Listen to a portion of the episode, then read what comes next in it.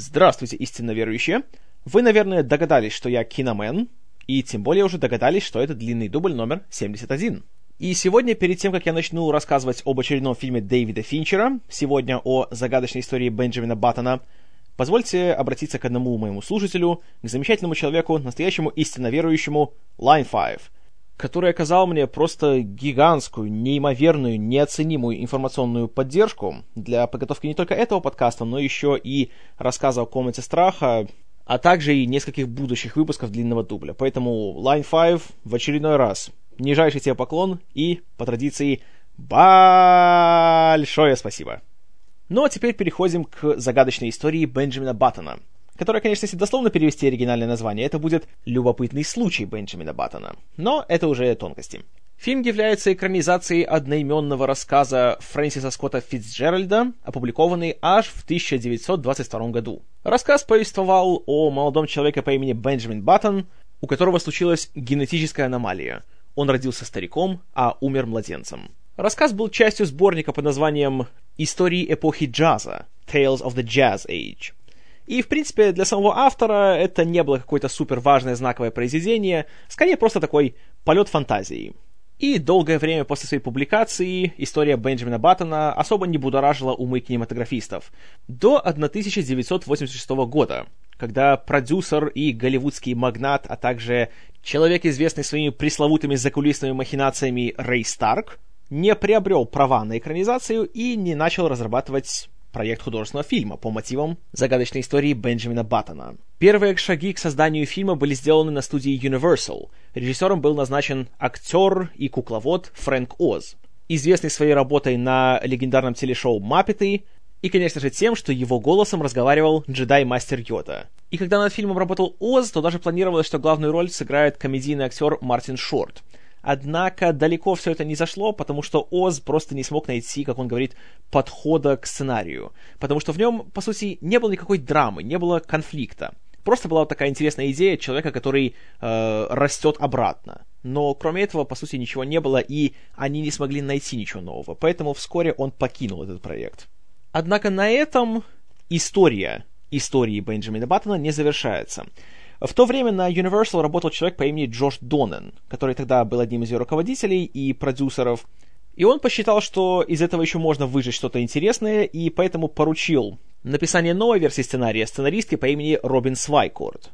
Та представила первую версию своего сценария в 90-м году, и все на студии были очень довольны ею, и сценарий попал в руки продюсерскому дуэту, который вам уже известен по Индиане Джонсу, Кэтлин Кеннеди и Фрэнк Маршалл – которые в то время работали на кинокомпании Стивена Спилберга Эмблин и руководили ею, и они же показали этот сценарий бородатому режиссеру. Тот также заинтересовался и даже начал вести разговоры с Томом Крузом по поводу исполнения главной роли. Однако и этим планом было не суждено сбыться, потому что в 1991 году Стивен Спилберг пошел снимать сначала «Капитана Крюка», а затем один за другим «Список Шиндлера» и «Парк юрского периода». Естественно, после ухода Спилберга Том Круз также потерял интерес.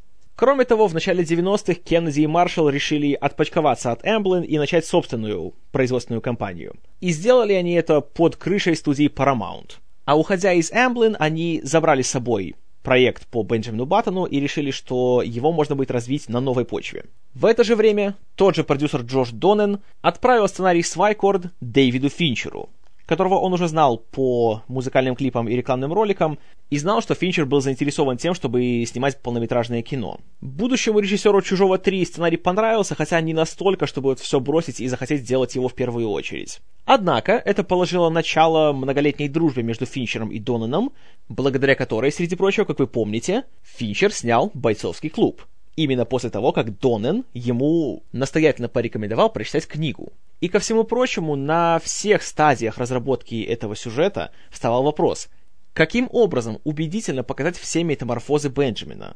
Потому что в начале 90-х это было практически невозможно. Использование компьютерной графики в кино было еще на самых своих первых таких зародышевых стадиях. И Финчер даже думал о том, чтобы на «Чужом 3» использовать полностью компьютерную модель «Чужого». Однако люди из ILM сказали ему, что это еще послезавтрашний день, и технологии просто недостаточно развиты, чтобы потянуть такой объем. И долгое время даже планировалось, что если сценарий и экранизировать, то тогда на роль Бенджамина нужно будет брать 5 или 6 актеров. Что, конечно, было бы очень трудно, учитывая то, что его роль достаточно неяркая, знаете, довольно пассивная. Бенджамин не какой-то супер проактивный герой, а он просто, по сути, человек, который проходит через свою жизнь и не делает каких-то особо больших героических подвигов. Учитывая все эти трудности, Кеннеди и Маршалл решили отложить проект в долгий ящик и вернулись к нему только в 1995 году, когда было решено, что этот проект будет финансировать вместе студии Paramount и Universal, и в качестве режиссера даже была нанята Агнешка Холланд. Дама из Польши, которая специализируется на более суровых костюмных психологических драмах, вроде «Полного затмения» или «Площади Вашингтона». Партнерство с ней продлилось тоже чуть менее года, и в 96 году она ушла. В 98-м режиссировать эту историю собрался Рон Хауард. Однако и он задержался здесь ненадолго. В 2000 году, после гигантского успеха фильма «Быть Джоном Малковичем», за режиссуру Бенджамина Баттона взялся клипмейкер и большой товарищ Финчера Спайк Джонс. Однако его подход очень сильно отличался от всех предшественников. Если те пытались сделать какую-то более серьезную, эпическую, драматическую историю, то он больше ориентировался на братьев Коинов. Хотел сделать что-то более вычурное и комедийное. Говорят даже, что он привлекал Чарли Кауфмана к написанию сценария, однако студии как-то не пошли навстречу ему, и в 2001 году для переделки сценария, за который до сих пор практически единолично отвечал Робин Свайкорд, был нанят Эрик Рот – Лауреат Оскара за Фореста Гампа и, в принципе, один из самых уважаемых и востребованных сценаристов в современном Голливуде. Правда, Рот был нанят без участия Джонса, и тот посчитал, что ему обрезают крылышки, и он как-то подумал, что лучше он покинет этот проект, чем будет работать э, в неполной свободе. Об этом своем решении, среди прочего, он сказал и Дэвиду Финчеру – который, правда, выразил некоторые сомнения, потому что он знал Рота и знал его работу, и подумал, что, может, все-таки стоит подождать, и может тот придумать что-нибудь интересное. И, в принципе, благодаря этому он получил новую версию сценария от Эрика Рота, и она произвела на него очень даже серьезное впечатление. Финчер встретился с Кеннеди и Маршалом, и хотя обе стороны очень положительно друг друга приняли и уже были готовы взяться за работу, но тут опять возник вопрос со спецэффектами. И как же все-таки показать трансформацию Бенджамина на протяжении всей его жизни? И тут Финчер, как он рассказывает, будучи бывшим мастером по спецэффектам, он сделал то, что сделал бы любой уважающий себя мастер по спецэффектам. Он соврал.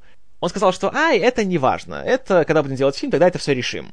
Но на самом деле просто он до сих пор понятия не имел, как это сделать, и за нормальные деньги. Но несмотря на технические трудности, Финчер уже начал думать о том, как делать фильм, и даже отправил сценарий своему товарищу Брэду Питу, с которым после бойцовского клуба он очень хотел поработать еще раз.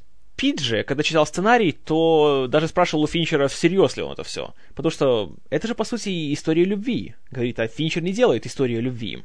На что Финчер ответил ему, что он так не считает. Для него это скорее история о смерти, а не о любви. И если и брать романтическую линию фильма, то она не является традиционной в том плане, что в ней нету двух обреченных возлюбленных, которые не видят своей жизни друг без друга, и очередное повторение истории о Ромео и Джульетте.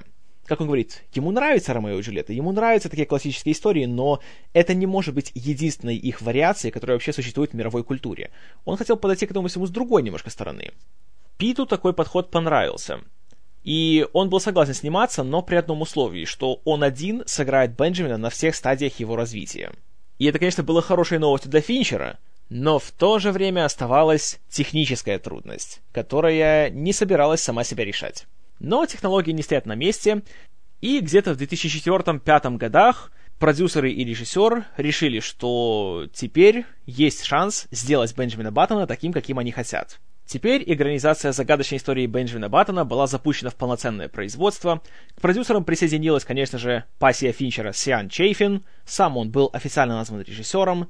На главную роль был официально взят Брэд Питт, а что касается исполнительницы главной женской роли, Дейзи, возлюбленной Бенджамина, то тут Финчер очень хотел поработать с Кейт Бланшетт, которой он и отправил сценарий. Та пришла от него в восторг и сразу же дала согласие на съемки в фильме. И в целом в плане подбора актеров, как и обычно, у Финчера не было а никаких проблем. И роли второго плана исполняли такие люди, как Джейсон Флеминг, Джаред Харрис, Тараджи Хэнсон, Махер Шалалашбаз Али и Элиас Катеас. В плане спецэффектов Финчер обратился к конторе Digital Domain. И они придумали следующую технологию для съемок Бенджамина в разных возрастах. То есть брались бы актеры-дублеры, то есть карлики или просто низкорослые люди. Затем с помощью компьютера у них бы удалялись лица, а на их место вставлялись бы так называемые скульптуры, состоящие полностью из компьютерной графики. И это было сделано по самым передовым технологиям, и это выглядело вполне себе эффектно, однако это обещало быть очень-очень-очень дорогим. Как говорит Финчер, если бы они использовали эту технологию на весь фильм, то спецэффектный бюджет пришлось бы повышать еще миллионов так на 75. Само собой, студии на такое не согласились. Поэтому на съемках выбрали немножко промежуточный вариант. Использовали карликов, использовали низких людей в качестве дублеров, обвешивали им головы или другие части тела датчиками, а затем с помощью технологии Performance Capture отдельно записывали Брэда Питта и уже цифровым способом накладывали его мимику, его лицо на этих самых дублеров. Хотя эта технология не намного легче, и уж тем более не намного дешевле, чем та, которую планировали использовать изначально – и конечный бюджет все равно разросся где-то до 150 миллионов долларов. По крайней мере, тот, который называют официально. Также большие финансовые трудности представляло место, где планировалось снимать фильм. Оригинальный рассказ и оригинальные версии сценария все происходили в городе Балтимор, штат Мэриленд. Однако снимать там было очень трудно, потому что, во-первых, было безумно трудно найти нормальную натуру, и вся архитектура города теперь уже исключительно современная. Трудно найти места, которые показывают нам начало 20 века или тем более даже его середину.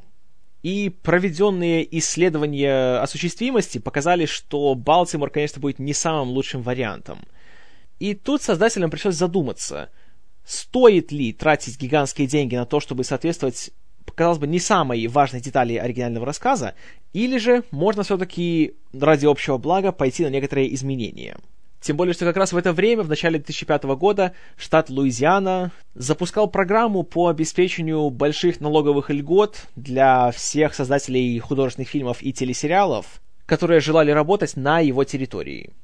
Кроме того, в Новом Орлеане сохранилась уйма исторических зданий, и есть целые районы, которые выглядят так, будто они построены в конце 19 века, что пошло исключительно на руку создателям, и было решено, что туда же и переместятся съемки. Эрик Рот написал еще одну новую версию сценария, в которой поменял место действия и немножко причесал остальные сцены, чтобы они больше соответствовали новой концепции. Но на этом проблемы не закончились. Как помните, летом 2005 пришел ураган Катрина и попортил всем все планы и состояние города было настолько плачевным, что руководство студии даже решило отказаться от съемок в этом регионе. Но тут положение спас Брэд Питт, который очень активно выступал за съемки в Новом Орлеане, потому что это придаст фильму особенный колорит, и плюс он всей душой болел за жертв урагана Катрины и подумал, что это, наоборот, еще и поможет городу в плане восстановления своей экономики. Так что съемки все-таки проходили в Новом Орлеане. Хотя, разумеется, в том состоянии, в котором он был, несмотря на то, что главные исторические части города сохранились, э, такой помощи со стороны властей города, которую ожидали создатели фильма до урагана, конечно же, уже получить было невозможно. В общем, после очень длительного периода предпроизводства, в октябре 2006 года наконец начались съемки фильма. Продлились они достаточно долго, до мая 2007. Фильм снимался дольше, чем «Зодиак», дольше, чем «Бойцовский клуб», Однако, что интересно, меньше, чем «Комната страха». При подборе съемочной группы Финчер был верен своей традиции преемственности между фильмами, и оператором-постановщиком стал человек по имени Клаудио Миранда, до которого это был один из первых э, опытов работы в качестве именно оператора-постановщика, однако с Финчером он работал еще со времен «Семьи», где он был осветителем. Художником-постановщиком фильма стал Дональд Грэм Берт, который уже работал на «Зодиаке», и, в принципе, и в «Зодиаке», и в «Бенджамине Баттоне» у него стояла одна и та же задача. Он должен был в 21 веке воссоздать былую эпоху. Только что в «Бенджамине Баттоне» были гораздо большие масштабы. Если в «Зодиаке» это были всего лишь 70-е, то здесь это был период с конца Первой мировой войны по наши дни. Работать над сложнейшим гримом на фильме был приглашен человек по имени Грег Кенном, который трудился с Финчером еще на злополучном «Чужом 3», а кроме того еще работал над «Титаником». Музыку к фильму взялся писать Александр Деспла, вездесущий композитор, которого за последние лет так пять вы слышали почти в каждом большом фильме. Его музыку можно слышать в таких фильмах, как «Королева», «Сумерка», «Двоеточие сага», «Двоеточие новолуние», «Король говорит», а также в обеих частях финального Гарри Поттера. За звуковую дорожку, как и всегда, отвечал Рен Клайс, за что был номинирован на Оскар, а монтировали фильм уже двое — Энгус Уолл и новичок из Австралии Керк Бакстер — Съемки, конечно же, были нелегкими, были очень масштабными, очень длинными, и Финчер, как и всегда, требовал делать очень много дублей каждой сцены. Причем это не важно, были ли это большие диалоги, либо просто кадр, где человек должен повернуться и открыть дверь. Но актеры были только за такой подход, потому что, допустим, если он делал 40 дублей одной и той же сцены, то они имели полную свободу в плане импровизации и вариаций своей игры. То есть можно было пройти весь спектр возможных эмоций, которые можно использовать вот в этом вот кадре чтобы и у режиссера потом был богатый выбор в плане того, что вставить в окончательный вариант фильма. Еще в целом очень интересен подход Финчера к съемкам. Хотя он режиссер очень обсессивный и работающий с маниакальным энтузиазмом, в отличие от того же, например, Джеймса Кэмерона, он никогда не заставляет своей съемочной группы трудиться по 20 часов в сутки. Как о нем рассказывают, что если есть выбор между тем, чтобы снять фильм за 140 дней, но работать по 10 часов в день, или за 90 дней, но работать по 15 часов в день, то, конечно же, он выберет первый вариант. Потому что он понимает, что количество не переходит в качество. И, по-моему, это очень важная черта Финчера как э, кинематографиста, и это в лучшем смысле этого слова выделяет его среди его коллег по цеху. В общем, после длительного съемочного процесса, длительной работы над спецэффектами, монтажом, сведением фильма, он был выпущен в прокат на Рождество 2008 года. Реакция на фильм была довольно неоднозначной. Все, конечно же, хвалили техническую сторону, особенно спецэффекты, но при этом э, даже многие критики, многих из которых я сам читал, допустим, тот же Роджер Иберт, жаловались на то, что фильм довольно неясен в плане своего посыла, что он слишком затянут и что, как история любви, он просто не срабатывает. И трудно представить человека, который будет смотреть его во второй раз. Зрители это доказали. И при своем бюджете, заявленном бюджете в 150 миллионов долларов, в США фильм собрал всего 127. В международном прокате получилось чуть поинтереснее, там он собрал более 200. И таким образом суммарные его сборы составили 333 миллиона долларов. Сумма вроде не маленькая, но абсолютно очевидно, что гораздо меньшая, чем ожидали продюсеры. Тем не менее, фильм получил аж 13 номинаций на Оскар, включая самые главные. Лучший фильм, лучший адаптированный сценарий, лучшая режиссура. Финчера впервые наконец-то выдвинули на Оскара. Брэд Питт стал номинантом на лучшего актера первого плана. И, конечно же, фильм получил кучу технических номинаций. Правда, из 13 он взял всего три награды. За спецэффекты, за работу художника-постановщика и за грим. И по сей день среди киноманов ведутся разговоры о том, что заслуживал ли Бенджамин Баттон своей номинации, и заслуживал ли он такого обращения со стороны Академии, что должен ли он был получить что-то еще. Может, все-таки Финчер, наконец, заслужил своего Оскара, а не надо было давать его Дэнни Бойлу за «Миллионера из трущоб». И ответа до сих пор так никто и не нашел. И разговоры эти продолжаются, я думаю, будут продолжаться еще не один год. Я и сам, когда смотрел фильм в первый раз, о чем я рассказал в одном из подкастов в уже позапрошлом году. Ссылку я вам кину в шоу-ноты, если кто не помнит. И как вы помните, тогда мы с соведущей э, оба, скажем так, отозвались не наилучшим образом о фильме. Потому что первый просмотр, откровенно говоря, мне давался довольно трудно. Фильм мне казался каким-то уж очень медленным, темным и, откровенно говоря, каким-то несфокусированным. Перед просмотром я много слышал о том, что фильм сравнивают с Форестом Гампом, и что он снят в таком же стиле, что Финчер, знаете, продался, ушел в мейнстрим, стал делать такое стопроцентно голливудское духоподъемное кино, и, как-то, знаете, хочешь не хочешь, а все равно настроишься на подобный лад. Но смотря фильм, я ничего такого в нем не заметил. И, ну, я не знаю, вот как это объяснить, но как-то после первого просмотра я был, откровенно говоря, недоволен. Как и в случае с «Зодиаком». Второй просмотр, уже для подкаста, как и в случае с «Зодиаком», поменял мое отношение, хотя не скажу, что вот так вот резко изменилась моя оценка фильму. Хотя во второй раз он смотрится гораздо живее, гораздо динамичнее, и 2 часа 40 минут проходят уже гораздо быстрее, чем в первый раз. Но все еще фильму не хватает, наверное, некой цельности. Где-то первый час фильма, на мой взгляд, просто прекрасен.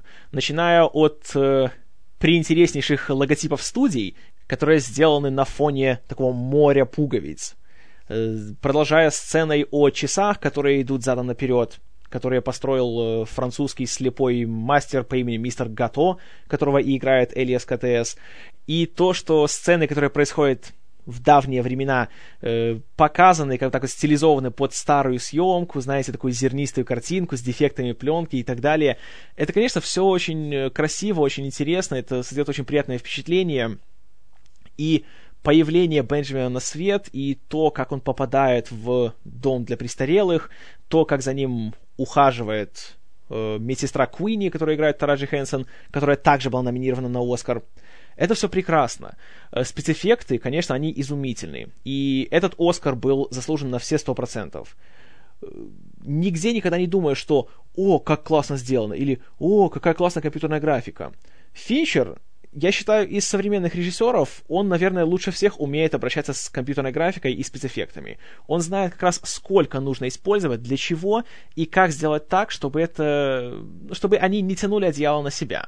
В этом плане все прекрасно. Музыка, тоже приятно то, что она вроде такая, знаете, красивая, такая немножко лиричная, мелодичная, но опять-таки она не звучит так, как, допустим, у Спилберга что она громче диалогов, и она, по сути, манипулирует эмоциями зрителя. Здесь все, так сказать, более приглушенно, более спокойно. Но, с другой стороны, эта приглушенность, она порой идет не на пользу фильму. Что касается актеров, тут тоже все прекрасно. Брэд Питт, вот, да, свою номинацию заслужил на все сто. Он молодец. При том, что, опять-таки, роль у него здесь не показушная. Здесь ему нечего особо так выдавать. У него нету гигантских монологов, у него нету сцен, где он должен много плакать, кричать, рвать на себе рубаху и так далее. Но при этом он вызывает симпатии, вызывает сочувствие, особенно в ранних сценах, где Бенджамин еще совсем ребенок, хотя на вид ему лет 80, это смотрится очень интересно, очень, вот реально приятно смотреть, и хочешь знать, что будет дальше. Его знакомство с Дейзи, которую в самом детстве играет, кстати, Эль Феннинг, тоже очень хорошо подано. Так, знаете, по-хорошему трогательно, но, опять же, без сахара, без всех этих соплей. И есть еще один момент, на который я не обращал при первом просмотре и из-за которого у меня потом были некоторые претензии к сюжету в плане того, что, как помните, я жаловался на то, что Бенджамин абсолютно не испытывает никакого любопытства к своему состоянию, почему он таким вот родился, он не пытается узнать, откуда все это пошло.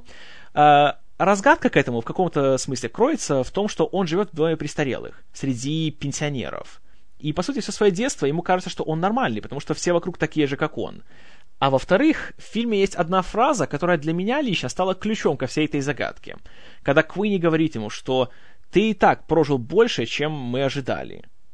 То есть у Бенджамина такое мировоззрение с самого детства, что для него каждый день это как такая маленькая победа. И нужно радоваться тому, что он еще живой, а не ушел на тот свет. И незачем тут задавать какие-то лишние вопросы. Поэтому он просто принимает все то, что у него есть. Это, конечно, довольно мрачная ситуация, но, тем не менее, для меня это сработало. Поэтому тут как раз, на мой взгляд, Финчер все сделал хорошо. Что касается романтической линии между Бенджамином и Дейзи, то, знаете, с одной стороны, конечно, мне нравится подход Финчера в том плане, что он не хотел показывать двух людей, которые, ах, так страстно друг друга полюбили в молодости, и затем они всю жизнь только и мечтали друг о друге и не видели никого другого он показывает довольно-таки приземленный взгляд на все это и говорит, что на самом деле так не бывает, и немножко все по-другому. И он рассказывает нам историю двух людей, которые могут друг без друга жить, но хотели бы все-таки друг с другом. Но, по-моему, Финчер все-таки немножко не дожал вот именно этот аспект. И когда уже в финальной трети фильма Бенджамин и Дейзи уже они вместе, они живут в одном доме, они там его обустраивают, и они такие, знаете, счастливые вместе, то все-таки как-то не чувствуется этого. Даже уже в этом, знаете, зрелом возрасте, и есть такой интересный диалог о том, как э, Дейзи говорит, что как хорошо, что она не стала с ним жить вместе, когда она была молодой, потому что только сейчас вот они в одном как бы возрасте, они друг другу идеально подходят, что опять же символично, как бы такая, знаете, метафора о том, что люди должны созреть для того, чтобы иметь серьезные отношения друг с другом.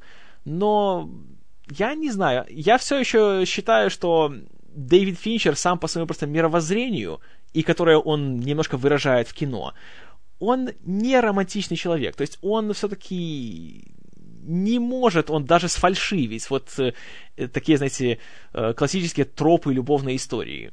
Поэтому эти сцены для меня, несмотря на то, что их играют отличнейшие актеры Брэд Питт и Кейт Бланшетт, которые, кстати, к этому времени уже успели поработать вместе в «Вавилоне» у Алехандро Гонзалеса Иньяриту, и чуть не поработали у Даррена Ароновского в «Фонтане», они, видно, что очень хорошо работают вместе, им комфортно друг с другом. И, разумеется, благодаря и спецэффектам, и гриму веришь абсолютно во все их трансформации, и то, как Бланшет стареет, как Пит молодеет, претензий никаких. Но вот чего-то не хватает. И, наверное, это была бы моя общая оценка всему фильму, что вот вроде все у него хорошо, вот все на месте, и все сделано по высшему классу, все актеры молодцы, на втором плане, опять же, все блистают, особенно хорош Джаред Харрис в роли Майка, вечно пьянствующего капитана корабля, на котором Бенджамин сначала немножко подрабатывает, а затем отправляется на Вторую мировую.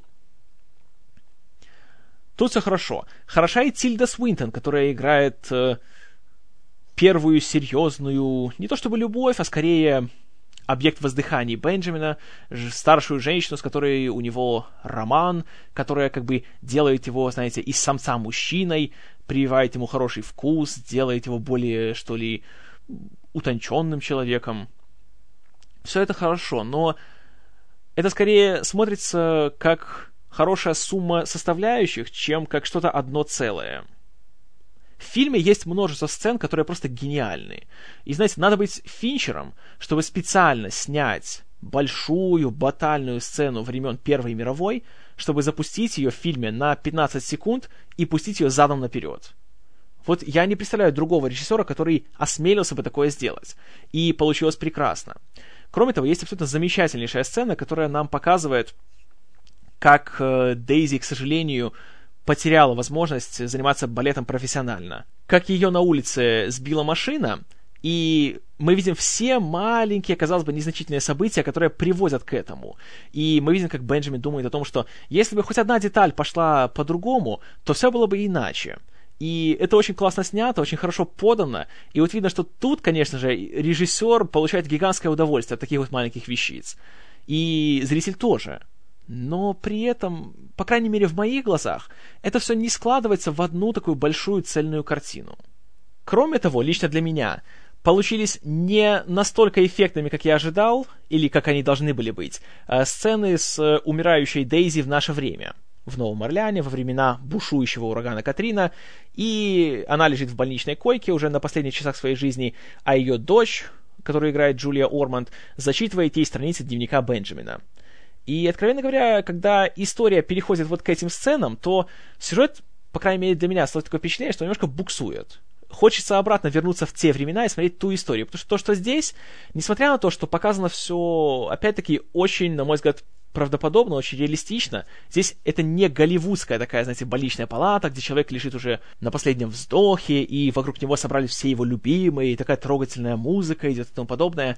Потому что эту сцену Финчер по большей части делал, основываясь на своих воспоминаниях о том, как умирал его отец. Потому что у его отца был рак поджелудочной железы. А это страшнейшая болезнь, даже по меркам рака. Это одна из его самых страшных разновидностей. Но опять же, чего-то вот не хватает этим сценам. Они не хватают за душу. И финал фильма, когда мы уже видим последние дни Бенджамина, как он превращается из человека в среднем возрасте, в молодого человека, в юнца, в мальчика, затем в младенца. Знаете, по идее, эти сцены должны вызывать фонтаны слез у зрителя. Они должны брать за все живое, и ты должен просто вот всем телом переживать за это все. Знаете, не до конца получилось. При втором просмотре признаюсь, что был, были моменты, где я реально прослезился. Но это было не настолько часто и не настолько сильно, насколько могло бы быть. И в целом этот фильм смотришь и думаешь, что такие ведь люди собрались. Есть Финчер, есть Рот, есть Пит, Бланшет, продюсирует Маршалла Кеннеди. Этот фильм должен, по идее, стать шедевром на века. Но не стал. И трудно объяснить, почему. Ему не хватило какой-то такой искры, которая зажгла бы его, и как, благодаря которой он бы засиял. И, конечно, это очень жаль. Но при всем при этом, при всех его недостатках, фильм все-таки очень-очень хорошим получился. Относительно других фильмов Финчера, конечно, это относительная, опять же, неудача. Но знаете, дай бог всем остальным делать такие неудачи. И при всех его шероховатостях, этот фильм заслуживает вашего внимания. Он заслуживает 160 минут вашей жизни. И я рекомендую его к просмотру. Я ничуть не пожалел о том, что я посмотрел его, и уж тем более я не пожалел о том, что я пересмотрел его. Как помните, в первый раз я поставил фильму 7 баллов из 10. Как и в случае с «Зодиаком», в повторный просмотр повысил мою оценку.